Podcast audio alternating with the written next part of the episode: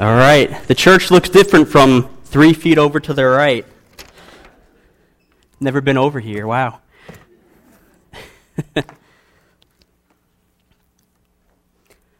so before I start, let's just pray. Um, let's pray together. Dear Father, we just thank you, Lord, for today. God, I thank you for this opportunity that I have to share what you've put on my heart and my mind this morning. Um, God, we pray for Pastor Mark as he's on vacation. Uh, God, I pray that he uses this time to spend time with family and just to relax. Uh, help him to come back refreshed. Father, I just pray, Lord, that as I speak, I don't go against your word. God, that you will guide my heart and my mind.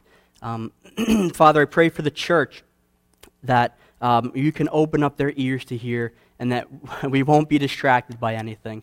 So, Father, thank you that we get to worship together as brothers and sisters united by Christ, Lord, this morning. And in your name we pray. Amen. All right. So bear with me. This past week, me and Stephanie have both probably felt the worst we've felt in a while. Um, we're fighting off this cold, so if you see me kind of do this, I'm just muting my mic so that I can cough or clear my throat, and hopefully it won't be too distracting to hear. Uh, and I'm not going to lie, it's for me, I like having my guitar in front of me and speaking. It's, it's more comfortable. So I was almost thinking of grabbing my guitar and just speaking from over here, but I thought it'd be too weird. Um, I'm more comfortable behind my guitar than, than speaking. I like singing more than speaking, uh, which many people probably don't, they don't say that. So let's get started. I'm excited that, uh, again, I get to share what's been on my heart for the, the past couple of weeks of, as I've been preparing this. So when it comes to relationships, there is a three worded phrase that can strike fear into the manliest of men, and it can make the most confident of women a little nervous. The phrase is not, I love you. It's not that. It's a, it's a different phrase. And this phrase comes up a lot of times in newer relationships when you're just starting either a romantic relationship, a professional relationship, whether it's just a friendly relationship. And this phrase is, What are we? What are we? And again, it, it, seems to happen in newer relationships. And when you ask this question, what are we? You're really trying to figure out what is our relationship. You're trying to define the relationship. Or if you're hip, you could say DTR. Let's have a DTR talk. We need it. So, I don't know if you know my story with Stephanie. I've shared it with the youth group countless times. They're probably sick of hearing it. So I'll share it with you guys this morning. We met at Camp Spofford up in New Hampshire, uh, and we worked three consecutive summers in a row. The first summer, I met Stephanie, and I was like, all right. Uh, okay, all right, I, I like her. And she had a boyfriend. So, out of respect, and I didn't want to be that guy, I kept my distance and we hung out as friends, but with groups of people. Uh, I didn't try to, to lure her and to pursue her and steal her away. And after camp, it ended up she broke up with her boyfriend, which I was like, yes, hallelujah. Good things come to those who wait, and I was waiting. Um, so the next summer, our second summer, we start hanging out, and this time it's more exclusively. We're by ourselves. We're, we're hanging out one on one, getting some food together, maybe just walking around camp, getting to know each other's faith and hearing our stories. And at the end of summer, so that was in the beginning of summer, we were hanging out, going on these little dates. At the end of summer, I'll never forget it, I, I talked with Stephanie and I said, Stephanie, what are we? Usually, the, usually girls bring it up in their relationships, but this was me. I was like, Steph, what are we? And I asked her, I said, Are we boyfriend and girlfriend? And she said, No. And I said, Okay. I said, I said, Would you get mad at me if I hung out with a girl by myself? And she said, Yes. And I was like, Hmm, interesting, okay. And I said, Well, I would get mad at you if you hung out with a boy by yourself. And she was like, Yes. And I was like, What, what are, what is going on? Are we, what, what, is, what is this? So after talking and having a DTR, defining a relationship, asking this question, uh, fast forward, I called her father and they're here this morning. And I asked for his blessing to date his daughter. And now, ever since our DTR talk, our relationship has blossomed into this beautiful marriage that you see before you. so, when it comes to Jesus, I think we have a problem, or many people have a problem with their relationship with Him. See, the Bible's clear that we are to, uh, that we're commanded to follow Jesus and to be fully devoted to Him. But if I'm being honest, I look around the world today, and even youth groups and churches and those Facebook Christian friends that you have, and I'm just like, what's going on? The, do they really have a relationship with Jesus? Something is off from what I read and what Jesus tells me with how they're acting. So I want you to listen closely to these two verses, and I'm actually not going to be talking, that's not the theme of my, of my message, but these are just two verses that Jesus says. So this is what Jesus says in Matthew 7 13. He says this Enter through the narrow gate, for wide is the gate and broad is the road that leads to destruction, and many enter through it. But small is the gate and narrow the road that leads to life, and only few find it. So Jesus is being clear that there's two paths. There's a wide one, and it's again it's it's a metaphor for heaven and hell. The wide path, the wide gate leads to destruction, aka hell. The narrow path, the, the small gate, leads to life, which is heaven. And Jesus is clear that many, not some or few, but many enter towards the gates of hell and only few find the gate and the path to heaven. And that's scary if you take a second and think about it. And Jesus says this further in the same chapter. He says this Not everyone who says to me, Lord, Lord, will enter the kingdom of heaven, but the one who does the will of my Father who is in heaven. On that day, many will say to me, Lord, Lord, did we not prophesy in your name, and cast out demons in your name, and do many mighty works in your name? And then I will declare to them, I never knew you. Depart from me you workers of lawlessness, or one says, you workers of evil. So I love how Jesus is taking these top tier uh, actions, uh, casting out demons, doing mighty works, prophesying. I can say before you, I've never done any of that. So again, these are like top tier acts that people are doing, and Jesus is saying you're missing the whole point. It's not what you do, it's who you know. And more importantly, I have to know you. That's what Jesus says. I never knew you. Depart from me, you workers of evilness. So, relationships go both ways. Not only do we need to know Jesus, but Jesus needs to know us. And I think a lot of times we, it's easy for us to know Jesus. We can know a lot of things about Jesus, all these facts. We can even believe that he is God and that he died and rose again. But the Bible says that's okay. Even the demons believe that. And the demons are not in heaven, unfortunately, if you didn't know that. So relationships go both ways. And I thought of a little example. Uh, for you Yan- Yankee fans, just sub- substitute the name Derek Jeter. I'll use David Wright. So let's just say, let's just say I'm like, oh yeah, me and David Wright, we get along. We're, we're best friends. I know everything about him. I know uh, again, when he started, I was at that game cheering for him. I've been to a couple games during the year cheering him on. And guess what? He even gave me his autograph. And yes, this is real. It's not, I didn't just make it up for the analogy. So it says, To David, best wishes, David Wright. Like he knows me. This is it. He wants me to have the best, the best wishes. Now, if I went up to David Wright and if I saw him in the middle of New York City and I was like, yo, David, how's it going, man? Like, and I go up and give him a hug, he'll probably be like, what the heck is wrong with this person? I'll be like, hey, man, when are you coming over for dinner? I got, come over today. What are you doing now? He'd probably be like, dude, I don't even know you. So again, I can know all these things about David Wright or Jesus, but if they don't know about me, that's not a real relationship. It's a one sided relationship. And these verses, the two verses I just read, it shows us this hard truth to grasp that many people think they have a relationship with Jesus because they know him. They, they know a lot about him, and maybe they do some good things, maybe even better things than what Jesus said in that verse. But they don't have this intimate relationship with Jesus. So, as we dive into our story this morning, uh, we're going to encounter two people in the story, and I hope that by reading this together, my goal is for you at the end of church is to have this DTR talk with Jesus, just you and Jesus. I don't need to get involved in it, it's not my place, but I want you to be asking Jesus, where are we? Or what are we? So if you have your Bible, let's turn to Luke chapter 7, and we'll start at verse 36. So Luke 7, verse 36.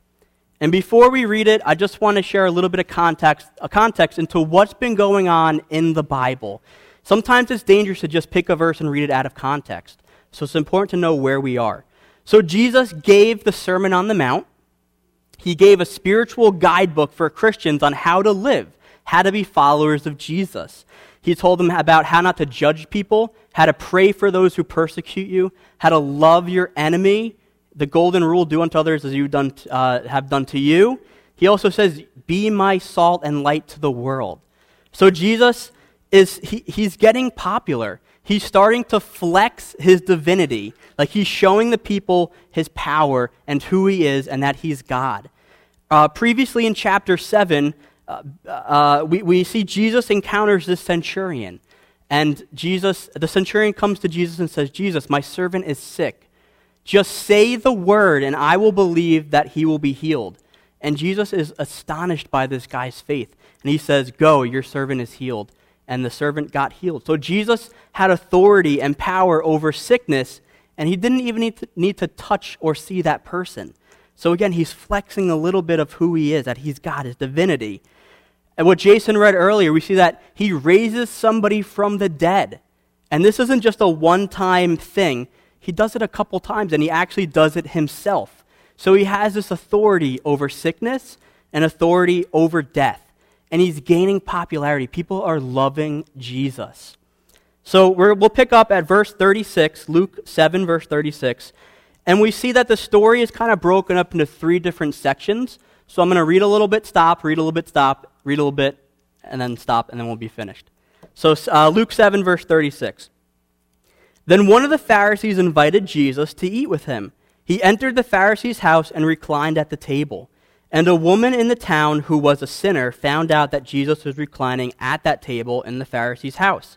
She brought an alabaster jar of perfume and stood behind him at his feet, weeping, and began to wash his feet with her tears. She wiped his feet with her hair, kissing them and anointing them with the perfume.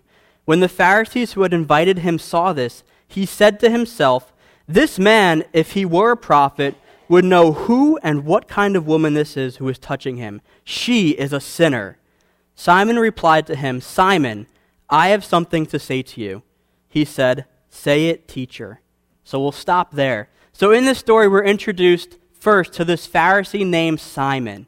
And I think we need to know a little bit about Pharisees for this story to hopefully make some more sense. So, Pharisees and Jesus, they butted heads on a lot of things. The Pharisees were these religious elite rulers. They had a little bit of power and they were very religious. They were very legalistic, which meant that they followed the law. And they would even they had something called oral law that they passed down from, you know, their father passed down from their father, from their father. And so they followed Jesus' word, his authority, or, or God's authority, and they also had this oral tradition and they held it at the same level as the Bible. So they would kind of twist things into their favor. So they would say, you know, the Bible says to do this, but our tradition says to do this as well. So these people were very wise. They knew their Bible probably better than any of us, probably better than Pastor Mark, if I'm being honest. They studied the Word religiously, no pun intended. So these Pharisees, my modern day example I could think of this was if you're ever driving and you have someone in the passenger seat or the back seat and they're kind of telling you what to do, they're saying, uh, you know, David, you shouldn't have turned red there. There was a no uh, turn on red you know, sign. You shouldn't have done that.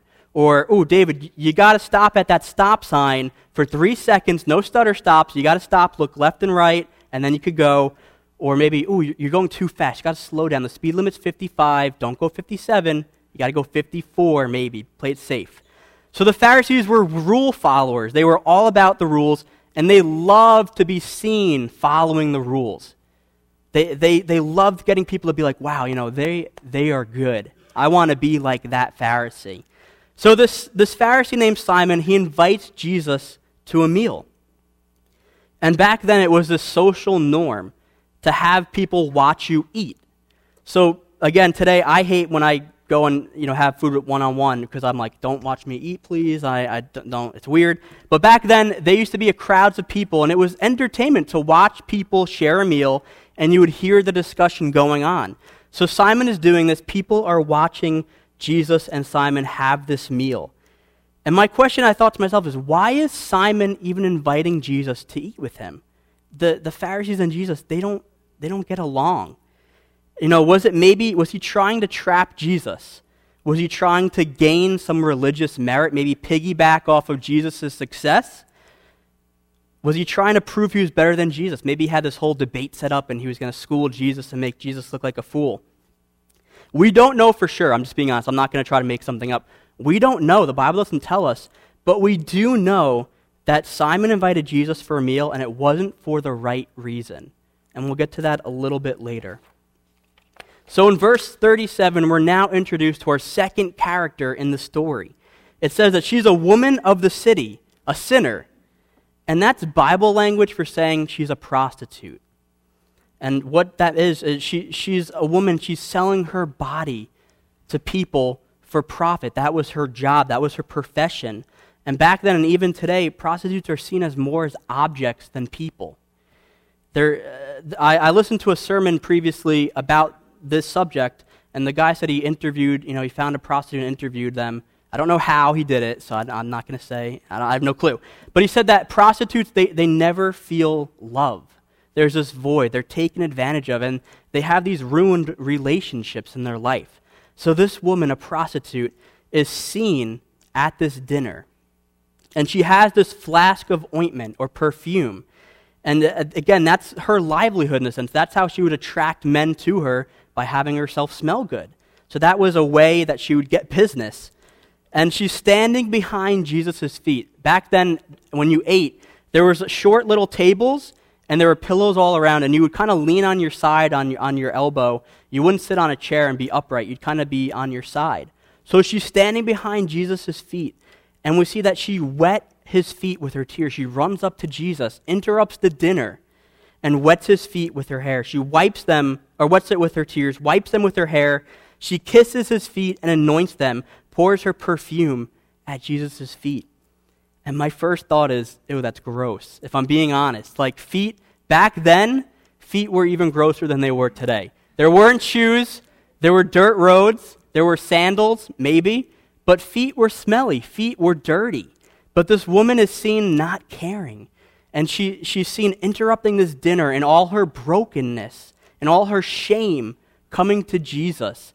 And I have a feeling she probably wasn't sniffling and again, just kind of shedding some little tears here and there. I feel like she was kind of ugly crying. Like, if you have enough tears to wet somebody's feet, you're probably a mess. So, again, this picture, I just like to picture her just broken, nowhere else to go. And she's at the end of her rope, and she comes to Jesus. And my question is, why is she here? She doesn't necessarily fit in with the crowd. People knew her. She was infamous, not famous, but infamous. We see that the Simon the Pharisee, he knew who she was. And if he knew, I bet everybody else in that house or that courtyard knew who she was. And she was probably getting dirty looks. Or maybe people were just keeping their distance a little bit, not wanting to be or associate with her. So we see this woman broken come to Jesus. And my, th- my thought is maybe she heard Jesus say something because it's clear that she must have known Jesus before coming to dinner. So maybe she heard Jesus say this Come to me, all who are weary, all who are burdened, and I will give you rest. So she's longing for restoration, she's longing for forgiveness. And lastly, in this section, the last couple of verses, we get an inside scoop into what Simon the Pharisee is thinking. He, he's, he knows that this woman's a sinner, she's a prostitute, and he starts to question Jesus' authority he says, he's looking, he's like, he thinks to himself, hmm, if Jesus is really who he says he is and has this power, he would know that she's a sinner and that she's not worthy to be here. And how dare her interrupt my dinner? And he says that all to himself. And Jesus, I, I love Jesus. He always gets to the heart of what people are thinking. So the next section is now Jesus is talking to Simon and he shares with Simon a little bit of a story. So we'll pick it up at verse 41. So Luke 7 41. This is Jesus talking to Simon. A creditor has two debtors. One owed 500 denarii and the other 50. Since they could not pay it back, he graciously forgave them both. So which of them will love him more? Simon answered, I suppose the one he forgave more. You have judged correctly, Jesus told him. So we'll stop there. A denarii is simply a day's wage. So I did a little bit of math. I used a calculator, I'm not good at it. So I Googled what the average salary of Suffolk County is, and according to Google, it's $85,000 a year, which made me a little bit depressed, and I was like, that's a lot of money, okay? Uh, so we'll round it down to 80,000. We'll round down to 80,000 just for some simple math. So you have two people. One that person owes 500 denarii, and that equals $160,000 in today's money. And then you have this other person who owes only 50 and only $16,000 only. So Jesus is telling Simon there's, there's two people who owe a debt. They're both forgiven. You know, who's going to love the person that forgave them more? And Simon gets the answer right. He says the person that owed more is going to be more gracious. He's going to be more loving. So Simon gets it right, but at this point, Jesus is trying to tell Simon and teach him a lesson and, and for Simon to connect the dots that, listen, this woman is the $160,000 debtor or person in debt, and you are still in debt. Even if you're only 16,000, you are in debt to God, and you both cannot pay it. But I don't think Simon really gets it. He's still thinking on a, on a surface level type thing. And I think, again, Simon's heart was very judgmental. He sees this woman, and his immediate thought is, she's a sinner. How dare her be here? You know, if Jesus only knew who she was, she shouldn't even be here. Let's, let's lock her up. Let's do this. And I think, you know, before at the end of the previous little section, Jesus says, Simon, I have something to say to you. And I think Simon's kind of hoping and saying, All right, yes, Jesus, like, you know, where's your swift hammer of judgment? You know, this woman, she should not be here. Let's kick her out. Let's lock her up. You know, we don't like her. But instead, Jesus shares this story with Simon. And I still think Simon is missing the point. He's too much, uh, like, he's blinded by his own pride, by his own self righteousness. So we'll pick up the very last part of the story at verse 44. Then turning to the woman, he said to Simon, Do you see this woman? I entered your house. You gave me no water for my feet, but she has wet with her tears. She washed my feet and wiped them with her hair. You gave me no kiss, but she hasn't stopped kissing my feet since I came in. You didn't anoint my head with olive oil, but she has anointed my feet with perfume. Therefore, I tell you, her many sins have been forgiven. That's why she loved much. But the one who is forgiven little loves little. Then Jesus said to her, Your sins are forgiven.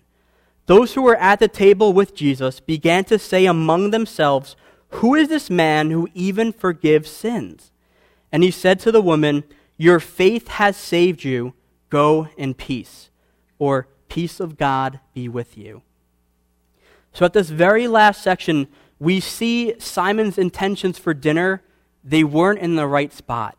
Back then, there were common protocols, and it was pretty much common sense of how to have a guest and be very hospitable. And there's three different levels. The first is that if you had a guest enter your house, you would give them water to wash their feet, because as we mentioned earlier, feet were dirty, and you don't want to eat with dirty feet. That even rhymes. So, at the bare minimum, you would give somebody water and they would wash their feet. If you were rich and had a servant, you'd command your servant, hey, go wash my guest's feet. And if they were a guest of honor, you would get down there and you would wash their feet for them. So we see that Simon doesn't do this. The next thing we see, and again, another thing back then, is you would kiss and greet a guest, and that was usually with a kiss on each cheek.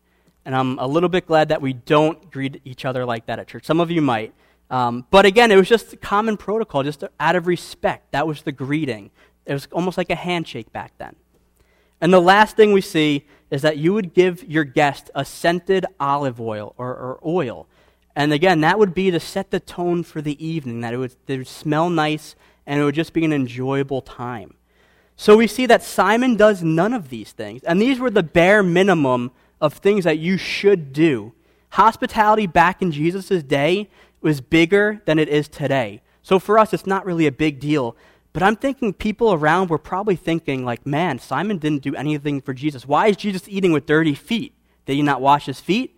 Why does he not have oil for his head? Things like that. But we see that this woman, who's a sinner, she does all of these things to Jesus' feet. And I think that's more humility to have that done to his feet rather than to his head. So we see two different people. You would think the Pharisee, who's someone who's very scholarly, someone who's respected, would act one way with Jesus, more respectable. But we see Simon did not do that. He didn't really care about Jesus, but this woman did. And I love that Jesus, he wasn't put off by her reputation. He knew she was a sinner. Jesus wasn't just like, oh, well, I, mm, thank you. I, I wish you wouldn't do it. But no, Jesus didn't mind.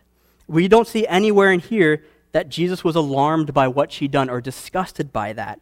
He wasn't affected by the gossip and probably the gasps of people all around to have somebody like her interrupt that dinner. And I love that Jesus knew that her heart was breaking.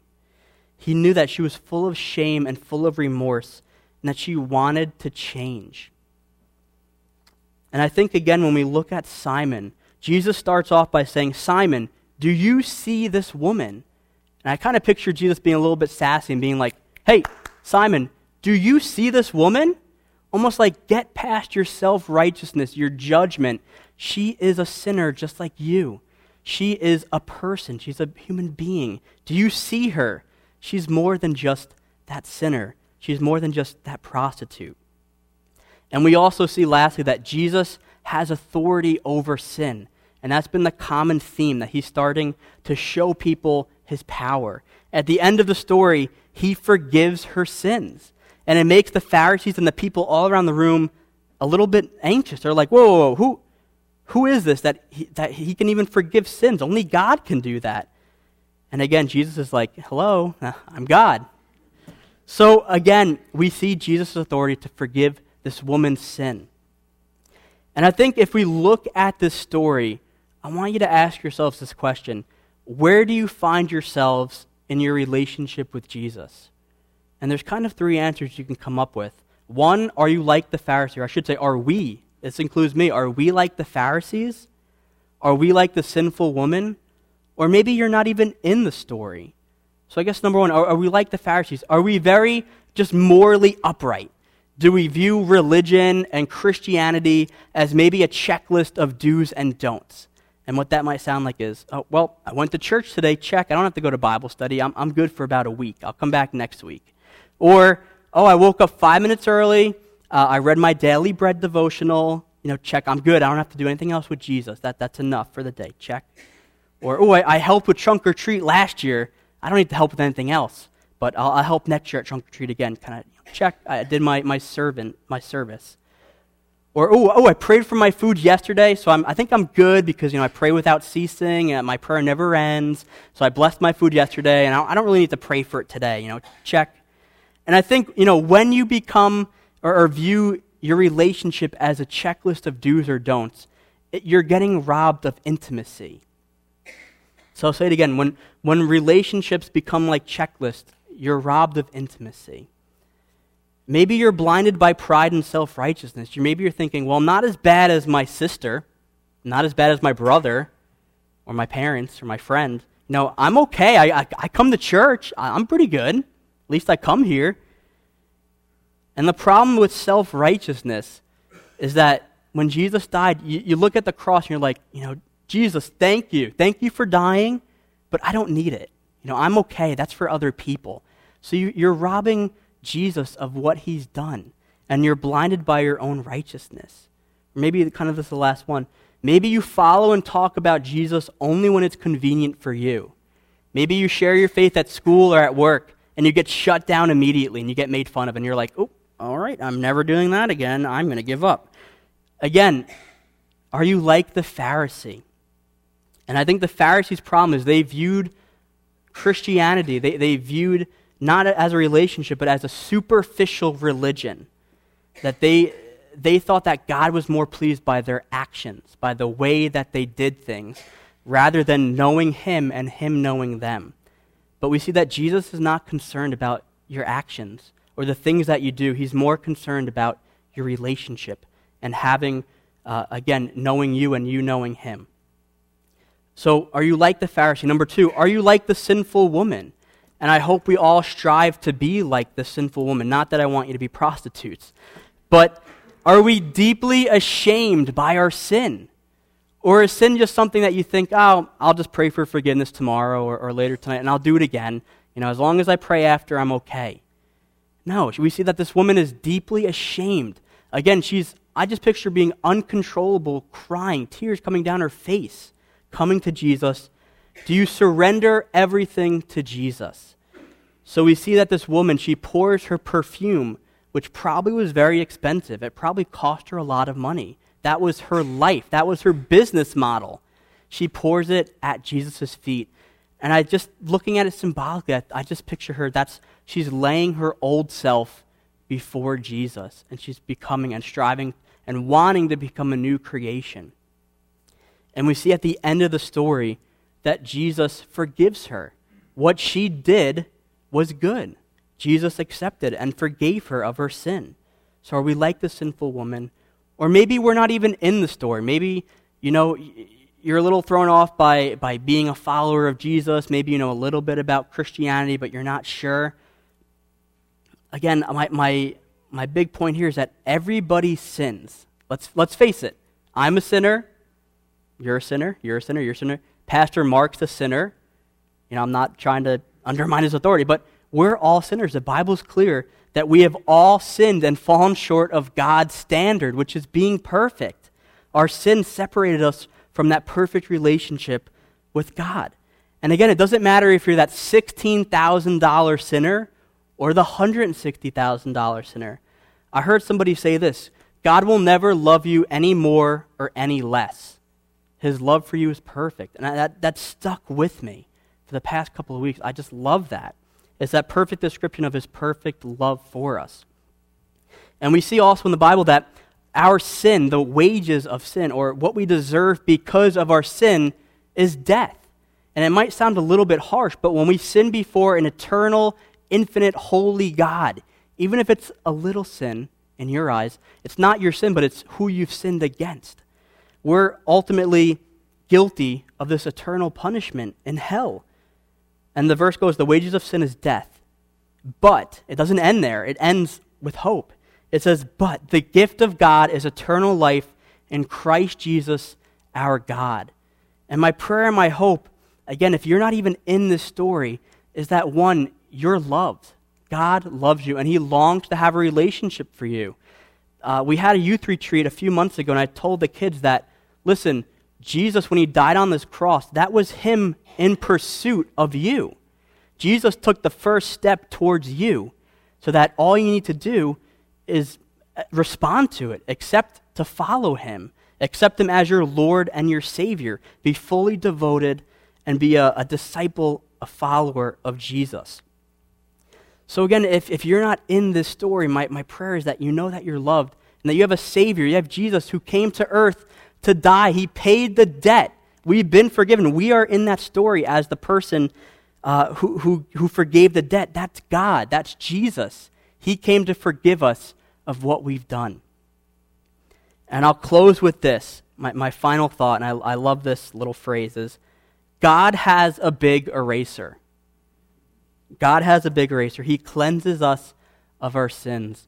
So we're going to close in a song, and it's, Oh, come to the altar. And the chorus of it goes like this it simply says, Oh, come to the altar, or come to God, come to his presence. The Father's arms are open wide. Forgiveness was bought with the precious blood of Jesus Christ. It's not nothing that we can do. We can never be good enough for God.